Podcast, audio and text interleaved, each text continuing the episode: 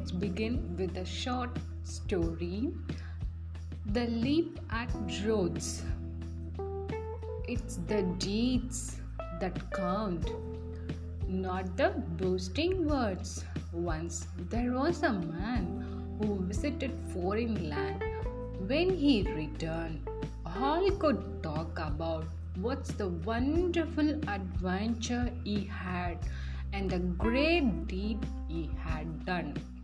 One of the feats he told was about a leap he made in a city called Rhodes. The leap was so great, the man said, no other can make such a leap. Many persons in Rhodes saw me and can prove I'm telling the truth. No need of witness, said one who was listening. Suppose that the city is Rhodes Now show how far you can jump. That's it.